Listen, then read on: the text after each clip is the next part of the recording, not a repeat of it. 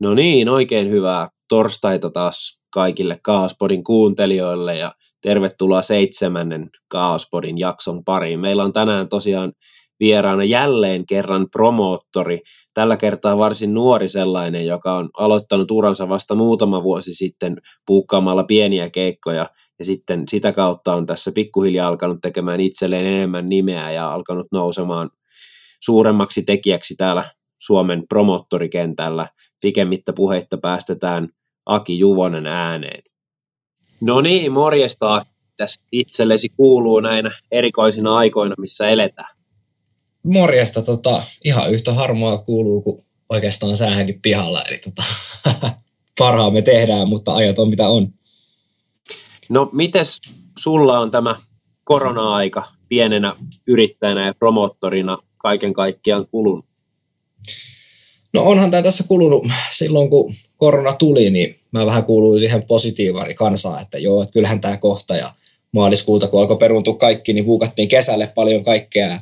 Kesältä siirrettiin syksyyn ja mä olin koko sitä mieltä koko kesänä ja että no kyllä syksyllä taas ja nyt koko syksy siirretty ja siirretään alkuvuotta, niin nyt alkaa kieltämättä semmoinen omanlainen epätoivo iskeä, että milloinhan tästä nyt eteenpäin päästään. Mutta ainakin aika on kulunut, koska homma on riittänyt. Niin, ei ole välttämättä niin kuin bisnesmielessä kauhean, kauhean niin kuin kannattavaa hommaa, että on pitänyt siirrellä kaiken näköistä, mutta tekemistä silti riittää.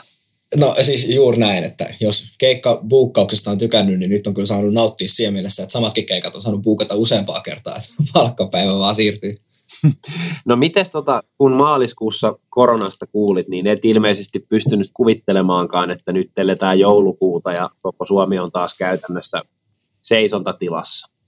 Joo, ei missään nimessä. Se oli siis shokki, kun se tuli ja sitä ei ekaksi niin tajunnutkaan. Ja sitten kun sen tajus, että siis tämä tarkoittaa nyt oikeasti, että perutaan koko kevät, niin mä buukkasin monen, varsinkin Helsingissä venueiden kanssa tehtiin yhteistyötä, että hei, lähdetään siitä, että kesällä kun kaikki taas jatkuu, niin sitten kerralla tosi monta keikkaa peräkkäin. Ja no niin, loput on historiaa, se ei ihan, ihan mennyt silleen. Niin, että ne, ne, ne pitkät keikkaputket saa sitten ehkä joskus viettää, kun tämä tilanne taas tästä niin. helpottuu ehkä joskus, että eka siirretään kevät syksylle ja siirretään syksyltä, syksyltä kaikki keväälle ja nyt siirretään sitäkin kevättä eteenpäin, niin nyt on kyllä aika epätoivoisun tukossa kaikki paikatkin. No täytyy toivoa, että toi, noi rokoteuutiset nyt ainakin hieman niin kuin rauhoittaisi tätä tilannetta, että tästä niin normalisoitus nyt alkuvuoden aikana ainakin. Niin. Jep, se, että nyt on ne rokotejutut ja sitten tuli hyviä keikkajulkaisuja, slipnotit ja festarijuttuja, niin tota, mä luotan, että pikkuhiljaa alkaa taas kyllä nyt maailma aukeamaan vaikka sitä mä oon koko ajan luottanutkin, niin se toivosta ei voi kyllä luovuttaa. No sä oot varsin nuori yrittäjä musiikkialalla ja sä et nyt kuitenkaan vielä ka- kovin kauan tässä ole touhunut, niin mikä sut on alun perin ajanut koko alalla? No musa on aina ollut mulle se juttu, mitä mä oon halunnut tehdä. Et oman bändin hommia on tullut tehty ihan niin kuin silloin teininä periaatteessa koko ajan ja sitten mä osallistuin noihin Emergenza Festival bändikilpailuihin omalla, omalla bändillä ja siellä huomasin sen jälkeen, että ne haki harjoittelijaa. Niin tota, mähän sitten hain sinne harjoittelijaksi heti armeijasta päästyen ja totesin, että vähän on kiva hommaa pyöritä siellä takana, että ihan vähintään yhtä hauskaa kuin lavalla oleminen. Ja sen myötä hain sitten harjoittelijaksi ja palkattomaksi työntekijäksi vähän kaikenmoisiin musafirmoihin ympäri Suomen, mutta kellään ei ollut avoimia paikkoja. Ja mä sen emergenza harjoittelijapaikan saan, niin mä totesin niiden järjestöjen kanssa, että hei, että antaisitteko te mulle tuonne Barlooseen mahdollisuuden aloittaa jonkun oman testailun buukkaamisten varalla. Ja silloinhan mä soittelinkin sulle ja pistettiin Kaos klubi pystyyn ja ihan niin kuin mun mututuntuma olikin, että oli ihan mukavaa hommaa, niin se olikin mukavaa hommaa ja sitten sen sijaan, että mä hakisin töihin muille, niin mä päätin, että mä rupean vaan pikkuhiljaa tekemään sitä itse enemmän ja enemmän ja se lähtikin kasvamaan nopeammin kuin oletin. No tosiaan sä puhuit, että tavallaan sun ura musa-alalla on lähtenyt tuosta bänditoiminnasta, niin onko tämä nykyinen bändi, missä myöskin laulat Crucify the Fate, niin se, missä sä oot niin kuin ensimmäistä kertaa ollut Emergensassa vai olitko silloin jossain toisessa bändissä? Se oli itse asiassa nimenomaan Crucify the Faith, minkä kanssa soitettiin meidän ensimmäiset keikat teini-ikäisinä Emergenza-festivaalin bändikilpailussa ja tultiin toiselle sijalle, mikä oli niin hienoa, että jatkettiinkin, jatkettiinkin bändiä ja varmaan se on se alkoi innostuskin meitä pitänyt pystyssä, vaikka ollaan muutettu genrejä ja jäsenistöjä ja kaikkea välillä aloitettu niin sanotusti alussa bändi tuossa vuosi sitten. Mutta tota, sama yhtiö on pysynyt ja samat kundit pitkälti ympärillä. No tosiaan Crucify the Fate edustaa vähän tuota kor- koremuson suuntausta, niin miten sä itse näet koremusiikin skenen Suomessa? No siitähän on aina puhuttu, että, että koreskene on liian pieni Suomessa ja ei tule bändit tänne ja kaikki, niin tota, omalla tavallaan koreskene on ehkä vähän harmaana ja varjossa Suomessa. Meillä ei kovin montaa metalcore tai deathcore tai hardcore tai mitään tämmöisiä bändejä ole, varsinkaan jotka on päässyt yli siitä pienestä UG-toiminnasta. Mutta jotenkin mulla on jatkuvasti kyllä aika monen luotto myöskin, varsinkin tuommoisempaan modernimpaan metalcoreen, koska musta tuntuu, että monet, monet metalliyhtiöt on muutenkin ruvennut ottaa niitä niin sanottuja korevivahteita tuonne radiomusiikin ja kaiken puolelle. Joten mä oon ollut koko ajan vähän sitä mieltä, että kun sitä korea jaksaa myös painaa, koska siitä, sille on tykkääjä, niin kyllä se, kyllä se niin kuin varmasti Suomessa saa vielä saada kasvatettukin entistä isommaksi. Onhan tästä todisteita näitä Killswitch Engageja ja Parkway Driveja ja Dead by Aprilin keikkoja ja muita, missä on ollutkin paljon porukkaa ja loppuun myytyjä kiltoja. Kyllä, oot, oot täysin oikeassa siinä. No tosiaan mi, mi, minkälaista on toiminta pienenä promoottorina Suomessa? Miten sä itse näet niin kuin sen tekemisen? Onko se niin kuin hyvin haastavaa vai helppoa vai riippuuko se ihan päivästä, että millaista se on? No, molempia sanotaan. Jatkuvaa, jatkuvaa kamppailua ja haasteellistahan se on, mutta se ei, ei ehkä johdu vaan siitä, että on pieni tekijä, vaan se vaan on jatkuvasti haastavaa työtä, ylipäänsäkin keikkabuukkaukset ja myymiset. Itsellä ehkä vähän väliin tulee sitä eteen, että pitää näyttää ja todistaa, että hei, että vaikka on nuori, niin kyllä tämä homma hoituu jo. Mutta Suomen musiikkiskene on täynnä hyviä tyyppejä, että kyllä siinä mielessä en voi missään nimessä sanoa, että pienenä tekijänä oleminen on haastavaa, koska kyllä monet sitten taas nimenomaan auttaa, että hei, koska on pieni tekijä, niin antaa vinkkejä ja auttaa tekemään ja järjestetään yhdessä iltoja ja en, en, niin kuin, en sanoisi, että se ottaa sen enempää negaatiota kuin positiivistakaan puolta. Että kyllä se on niin kuin aina päivästä ja kaikesta riippuvainen. No kun sä aloit puukkailemaan keikkoja, niin tuliko siinä vastaan jotain sellaisia niin kuin yllätyksiä, mitä et tavallaan ymmärtänyt, että siihen kuuluu? Joo, totta kai totta kai tuli paljon, paljon semmoista, mitä ei todellakaan, kun ei ollut keikkamyyjänä toiminut muuta kuin varannut omia keikkoja johonkin Helsingin klubeihin, oman bändin keikkoja siis, niin eihän sitä ymmärtänyt, miten, miten kaikki toimii ja sitten kun mennään muualle ja miten se logistiikka hoituu ja paljon tuli opittua kantapaan käyttä ja paljon tuli tehtyä väärin ja ennen kaikkea mä oon alusta asti soitellut niille kontakteille, ketkä mua on avittanut ja ihan suoraan sanonut aina, että hei, miten tämmöiset yleensä hoituu, että mitä kautta maksut ja mitä kautta verot ja mitä kautta kaiken muista niin tota, kyllä se on ollut tekemällä oppimista, mutta mä väitän, että se on sitten taas nopeuttanut sitä mun oppimista. Saman tien, että mä oon saanut apuja muulta ja vaan hyökännyt niin sanotusti pää edellä hommiin ja saanut ne kaikki toimimaan ja samalla oppinut, miten ne tehdään isommallakin kaavalla. No Suomessa on aika paljon noita klubeja lyöty valitettavasti kiinni ainakin sieltä pääkaupunkiseudulta. Toki nyt on au- auennut uusiakin, niin kuin esimerkkinä tuo telakka, mutta tota, miten sä itse näet klubitilanteen esimerkiksi Helsingissä promoottorin näkökulmasta? Onko niitä paikkoja sun mielestä niin kuin tarpeeksi paljon vai aivan liian vähän? No siis varmaan moni kollega voi yhtyä siinä mielessä asiaan, että paikkoja ei sinänsä voi olla liikaakaan. että ainahan jos niitä on enemmän, niin saadaan buukattukin enemmän. Kyllä tällä hetkellä tilanne ehkä on se, että venueita on mun mielestä vähän liian vähän, koska meillä myöskin sitä tarjontaa musiikin suhteen löytyy aika paljon, varsinkin sitten pienempiä yhtyeitä. Mutta miten ne pienet yhtiöt pääsee kasvamaan, jos ne ikinä pääse pikkuhiljaa niille seuraaville. Et mitä vähemmän meillä on venueita, mitkä voisivat samalla myöskin hoitaa pienempien bändien niin sanotusti kaveri-iltoja, ja mitä vähemmän meillä on venueita, missä voi olla keikkoja, mihin nämä pienemmätkin yhtiöt pääsee lämpäriksi, niin sitä vähemmän meillä on varsinkin nopeasti esille ja tulevia ja kasvavia niin kuin bändejä, uusia. Eli ehdottomasti saisihan niitä olla enemmänkin, mutta ei missään nimessä niin kuin katastrofitilanteessa olla. Et on vaan muuttunut niin, että enää ei buukata ei puukata niin kuin parin kuukauden päähän, vaan vuoden päähän, varsinkin nyt tässä tilanteessa, koska venuet täyttyykin nopeasti. No koetko sä niin kuin Suomen hankalana maana keikkojen puukkauksen osalta? No, mulla ei tietenkään kokemusta ole muista maista, että jotenkin en mä omalla tavallaan näe sitä niin kuin ehkä sen hankalampana. Meillä on toki pitkiä etäisyyksiä, mutta niin se on kaikkialla. Bändit miten keikkavuusista yksi keikka Saksassa ja seuraava keikka Espanjassa, että yhtä lailla niitä etäisyyksiä on. Ehkä meillä on vaan se populaatiomäärä yhteensä, kun on pienempi, niin näissä genreissä, mitä mä haluan eniten tehdä, eli juuri koremusiikkia, extreme death metallia, tech death metallia ja kaikki tämmöiset, niin menee siinä mielessä haastavaksi se bändin tuominen Suomeen tuon lätäkön yli ja takaisin, niin vaatii matkustuspäivät yleensä molemmille puolille Suomen keikkaa, mikä on bändille pelkkää tappiota. Ja sitten meidän keikkaliksa on automaattisesti jopa hienempi kuin muualla Keski-Euroopassa, koska väkeäkin on totta kai suhteessa vähemmän. Niin siinä mielessä ulkkarien tuominen Suomeen on haastavampaa. Mutta toisaalta Suomessa on taas niin paljon enemmän väkimäärää nähtynä metallikansaa, että varsinkin ylipäänsäkin metallin puolella meillä on kuitenkin ihan hyvä tilanne. Että en, mä niin kuin, en kuulu siihen kansaan, joka sanoo vaan, että perseestä olla täällä, kun ei tänne saa bändejä. Että höpö höpö, koko ajan niitä tulee isojakin Judas Priestistä, Slipknotteihin ja Killswitch Engagein. Että kyllä se todistaa, että meillä porukka käy keikoilla, että se on vaan aina vähän välillä isomman duunin takana. No koetko sä, että tavallaan tuommoinen peruskeikkakävijä ymmärtää sen, että kuinka haastavaa se tavallaan kuitenkin on noiden merien vuoksi esimerkiksi se bändien Suomeen tuominen? No totahan näkee Facebookissa jatkuvasti, että tosi, tosi moni ymmärtää, totta kai, koska siitä on puhuttukin paljon, mutta totta kai myös monilla on vaan se päällimmäisenä se harmius, että omat lempibändit ei usein Suomeen tuu ja kiertueet jatkuvasti skippaa Suomen, niin vaikka siinä kuinka ottaa logiikkaa esille, niin totta kai se tunne tulee edellä, eli harmitus.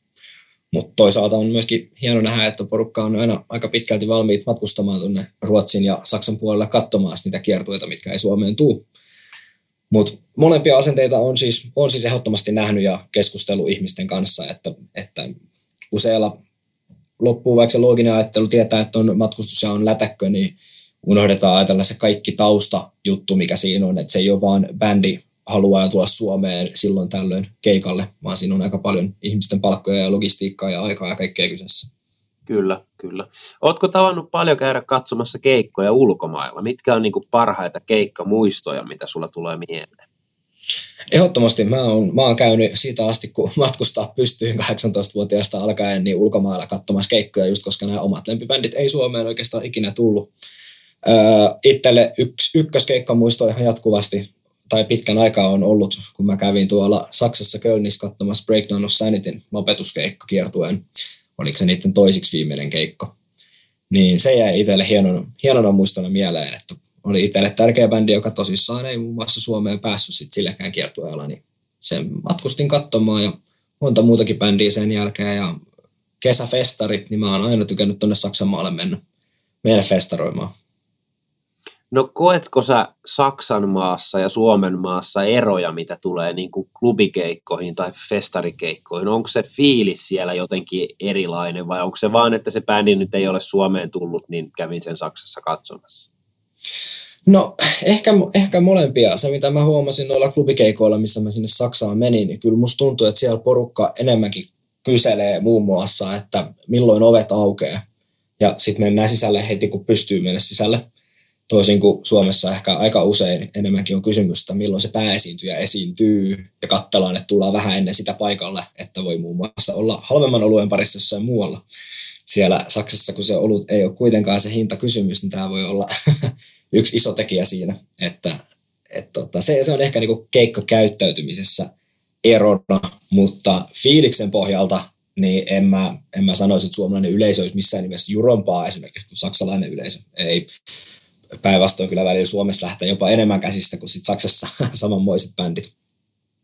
No kuinka ongelmallisena sä näet itse ton niin kuin pienille bändeille, kun itsekin kuitenkin laulat aika suhteellisen pienessä bändissä, niin ton, että jengi tulee vaan katsomaan sen pääesiintyön, eikä niitä niin kuin sillä lailla kiinnosta tulla sinne aikaisemmin. On se sitten kallis olut tai sitten vaan se, että niitä ei vaan kiinnosta, kun se pääesiintyy. Niin onhan se totta kai harmittavaa ihan siis keikkamyyjien ja omien bändien ja kaikkien näkökulmasta. Että totta kai se olisi hienoa, että, että kaikilla olisi semmoinen valtava palo, niin kuin itsellä on aina löytää uusia ja hyviä yhtyeitä, mutta tietenkään se ei vaan, se ei vaan yksinkertaisesti mene niin. Eli tota, ei, se, ei se Saksassakaan mene tietenkään niin, että kaikki tulee katsoa alusta asti bändit. Musta vaan tuntuu, että ainakin oma fiilis on, että siellä on enemmän se kulttuuri, että kun keikkalippu on maksettu, niin mennään katsoa kaikki bändit kun taas täällä ehkä tuntuu olevan se kulttuuri, että, että tulee tuossa kohtaa lautaille ja en ole kuullut aikaisemmista, että käyn nopeasti tsekkaa YouTubesta, mutta ihan ok kamaa ei kiinnosta kummemmin. Niin onhan se totta kai ongelmallista, mutta se on myöskin se on se haaste, mikä täällä tällä hetkellä eletään, ja se pitää bändien totta kai myöskin muistaa ja ymmärtää, että jokainen keikka kuitenkin iso, iso mainostusta ja näkyvyyttä, mikä tekee ja Suomessa ehkä iso ongelma on bändeille myöskin se, että ei pidetä itsestään sit tarpeeksi rohkeasti ääntä. Että hei, me ollaan täällä esiintymässä alussa, että ilmoitetaan kavereille ja ei vaan laiteta yhtä postausta someen, vaan oikeasti markkinoidaan sitä, että tulkaa katsomaan myös meidät. Niin sä koet, että se on semmoinen asia, mitä niin bändien pitäisi ilman muuta tehdä enemmän? E, ehdottomasti joo. Kyllä, kyllä suomalaiset useat, useat on turhan juroja sen mainostamisen kanssa, että ei uskalleta ottaa itteensä esille, että hei me ollaan täällä ja me soitetaan ja ennen kaikkea lyödä siihen muun muassa sitä mainosrahaa. Sitten kun on iso ja tärkeä keikka, niin ottaa budjetin, millä mainostaa ja varaa vaikka omille levyjulkaisuillekin mainospaikkoja lehdistöstä ja tekee niin kuin tekee hommia myöskin sen eteen, että ei ole vaan se pieni bändi, vaan logo kun näkyy jatkuvasti jossain, niin se ihminen, joka tulee katsoa sun bändin vaikka Mokoman lämpärinä, vaikka ei ole aikaisemmin susta kuullutkaan, niin toteaa, että no on tämä nimi jossain tullut nähtyä, että tsekataan nyt sekin. Eli onhan se, onhan se totta kai niin kuin myöskin, myöskin meidän kaikkien muusikkojen ja keikkamyyjien ja kaikkien vastuulla ottaa sitten esille sitä, että käydään katsoa myöskin ne nousevat bändit. Sieltä me saadaan niitä tulevia. No kuinka ongelmallisena sä näet sen faktan, että useasti kun on iso esiintyjä esimerkiksi Suomessa, niin sille tavallaan tarjotaan siitä keikasta ainoastaan se näkyvyys eikä mitään rahaa? No en mä näe sitä välttämättä ongelmallisena, koska tämä on myöskin semmoinen asia, että jos sitä rahaa riittäisi jaella kaikille, niin olisi se kiva, että kaikki saa aina työstään palkkion, mutta se ei aina myöskään mene ihan silleen, että kyllä, kyllä sille pienelle artistille ja muun muassa pienelle bändille kaikille on iso, iso asia se, että pääsee niille isoille keikoille, minne kaikki haluaa. Sen takiahan niitä usein myöskin maksetaan, että pääsee mukaan kiertueille ympäri Eurooppaa. Ja USAssahan homma toimii niin, että maksetaan, maksetaan suoraan venueelle, että saadaan tulla sinne esiintymään. Eli käytännössä vuokrataan venue ja sen jälkeen lipputulot on omat ja sitten siitä ottaa itse takkiin tai ei, joka on toki venuen näkökulmasta omalla tavallaan semmoinen, että se pitää bisnekset pyörimässä. Kyllä, ja USAssahan Eli, useasti ilmeisesti pitää paitamyynnistäkin antaa komissiota aina illan päälle talolle. Joo, se on kuitenkin niin paljon kuin sitä puhutaan, että minkä verran rahaa musiikkialalla liikkuu, niin ei se, jos ei mennä noihin slipnotteihin ja noihin, niin ei se ole aina niin isoja tonneja, että pystyy kaikille antaa osuutensa, varsinkin jos miettii, että viiseenkin sille bändille jokaiselle pitäisi saada tonni jäsenille, että saa ns. kunnon palkan keikasta, niin semmoinen ei vaan rahallisesti ole mahdollista peruslipuhinnoilla, mitä ihmiset on valmiit livestä sitten maksamaan. Eli puolensa ja puolensa totta kai se olisi hienoa pystyy aina maksaa kaikille, mutta faktana on, että ei pysty. Ja kyllä mä koen, että suurin osa bändeistä on iloisia silloin, jos ne saa sen ison keikan. Ei se ole, ei se ole rahasta kiinni. Tämä musiikkiala ei ole semmoinen, jolle tullaan rahan perässä. Kyllä se on intohimo ja se tehdäänkin se keikkailu edellä ja ruvetaan kasvattamaan touhua siihen pisteeseen, että siitä rupeaa sitten pikkuhiljaa saamaan sitä rahaa.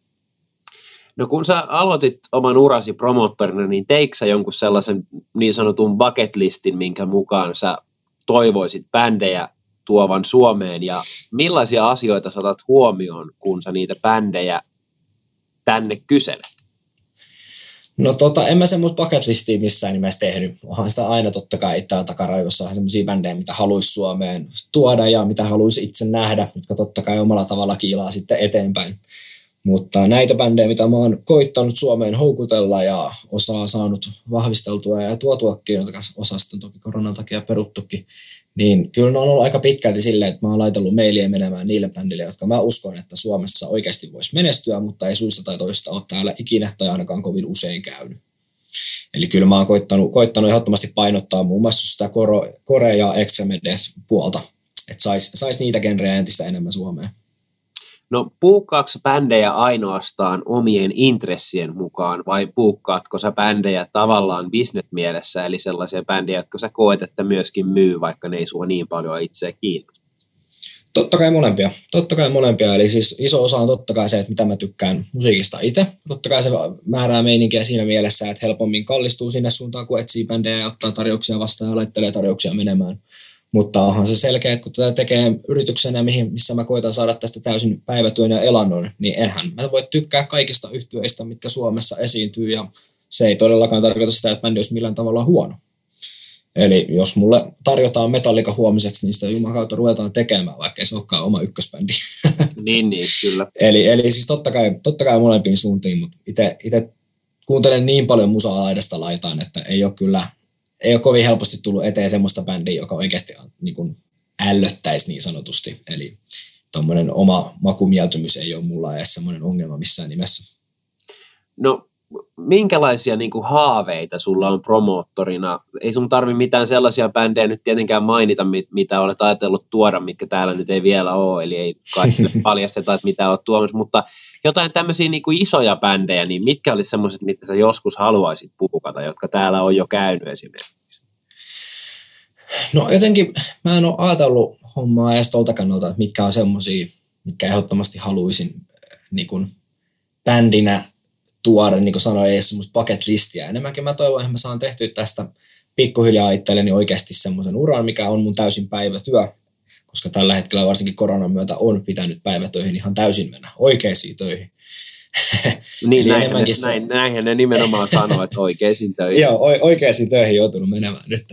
Niin tota, enemmänkin mä oon, mä oon miettinyt asiaa kokonaisuuksia kannalta, että just tää sunkin esille ottama metalcore ja ylipäänsäkin koreskene, niin muun muassa sitä haluaisin kasvattaa entistä enemmän Suomessa, mikä tarkoittaa, että otetaan, otetaan enemmän konsepti-iltoja, otetaan enemmän niitä pieniä suomalaisia bändejä ja sitten pikkuhiljaa otetaan niitä isompia riskejä ja tuodaan myöskin näitä ulkkaribändejä varattu ja valitettavasti peruttu Stray from the Pathin ilta olisi selkeästi onnistunut todella hyvin, mikä ollaan Suomessa kyllä aikaisemminkin todettu. Ja Dead by April, mikä silloin järjestettiin, niin vaikka moni sanoi siitäkin, että ei tuommoinen kore enää Suomessa toimi, niin niinhän nekin vaan melkein meni pakkohuone loppuun ja nosturi meni loppuun. Et enemmänkin mä oon koittanut ehkä mennä vähän semmoinen skene edellä, että koittanut miettiä, että saadaan taas vähän uutta ja erilaista aaltoa pikkuhiljaa Suomeen tulemaan, mikä varmasti myöskin uusien keikkakävijöiden ja nuorempien ihmisten mitä automaattisestikin tulee.